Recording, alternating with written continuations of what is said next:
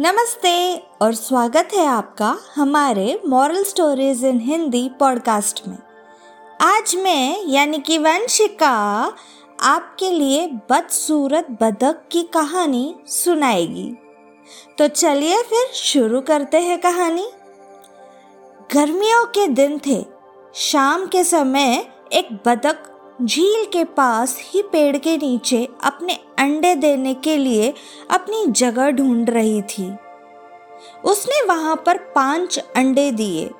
उसने देखा कि उसके पाँचों अंडों में से एक अंडा सबसे बहुत अलग लग रहा था, जिसे देखकर वह परेशान रहने लगी।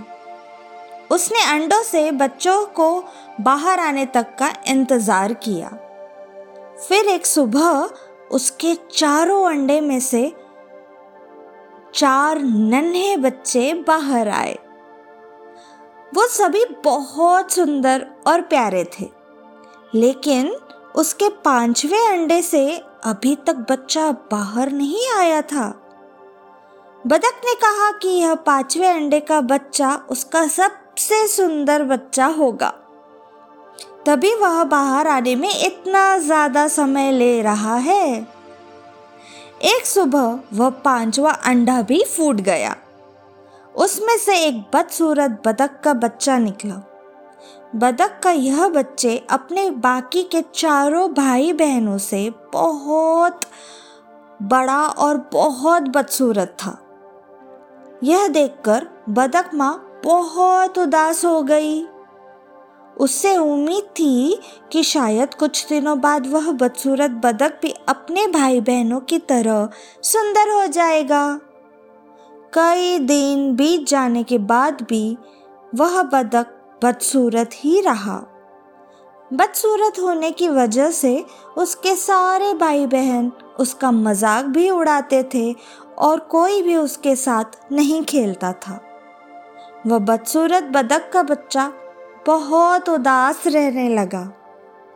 एक दिन झील में अपनी परछाई देखते हुए वह बदसूरत बच्चा सोचने लगा कि अगर उसने अपने परिवार को छोड़ दिया तो वो सारे बहुत खुश हो जाएँगे। वह किसी दूसरे जंगल में चला जाएगा। यही सोचकर वह किसी घने जंगल में चला गया। जल्द ही सर्दियों के दिन भी आ गए।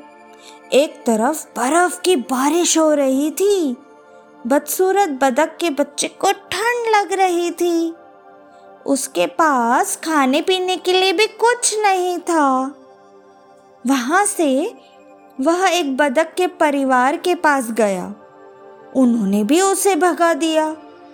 फिर वो एक मुर्गी के घर गया। मुर्गी ने भी उसे चोच मारकर भगा दिया। उसी रास्ते में उसे कुत्ते ने देखा, लेकिन कुत्ता भी उसे छोड़कर चला गया। बदसूरत बदक उदास मन से सोचने लगा कि वह इतना बदसूरत है कि कुत्ता भी उसे नहीं खाना चाहता है। उदास होकर वह बदसूरत बदक का बच्चा फिर से जंगल जाने लगा। रास्ते में उसे एक किसान दिखाई दिया। वह किसान उस बदसूरत बदक को अपने घर ले गया। वहाँ पर उसे एक बिल्ली परेशान करने लगी। तो वो वहाँ से भी भाग गया और फिर से एक जंगल में रहने लगा। कुछ ही दिनों में बसंत का मौसम आ गया। अब वह बदसूरत बदक भी काफ़ी बड़ा हो गया था। एक दिन वह नदी के एक किनारे टहल रहा था। वहाँ पर उसने एक सुंदर राजहंसी को देखा, जिससे उसे प्यार हो गया।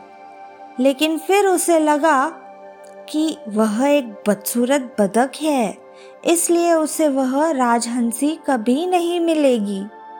शर्म से उसने अपना सिर झुका लिया। तभी उसने नदी के पानी में अपनी परछाई देखी और वह हैरान हो गया। उसने देखा अब वह बहुत बड़ा हो गया है और एक सुंदर राजहंस में बदल गया है। उसे यह एहसास हो गया कि वह एक हंस है। तभी अपने बाकी के बदक भाई बहनों से काफ़ी अलग था। जल्द ही उस बदसूरत बदक से राजहंस बने उस हंस ने हंसिनी से शादी कर ली और दोनों खुशी खुशी रहने लगे। दोस्तों, हमें इस कहानी से ये सीख मिलती है कि सही समय आने पर हर कोई अपनी सही पहचान कर सकता है। तभी वह अपने गुणों को पहचान कर अपने दुखों को दूर कर सकता है। Moral stories in Hindi podcast के ये एपिसोड आपको कैसा लगा, मुझे ज़रूर बताइएगा। धन्यवाद दोस्तों, जल्दी मिलेंगे अगली कहानी में। तब तक टेक केयर बाय बाय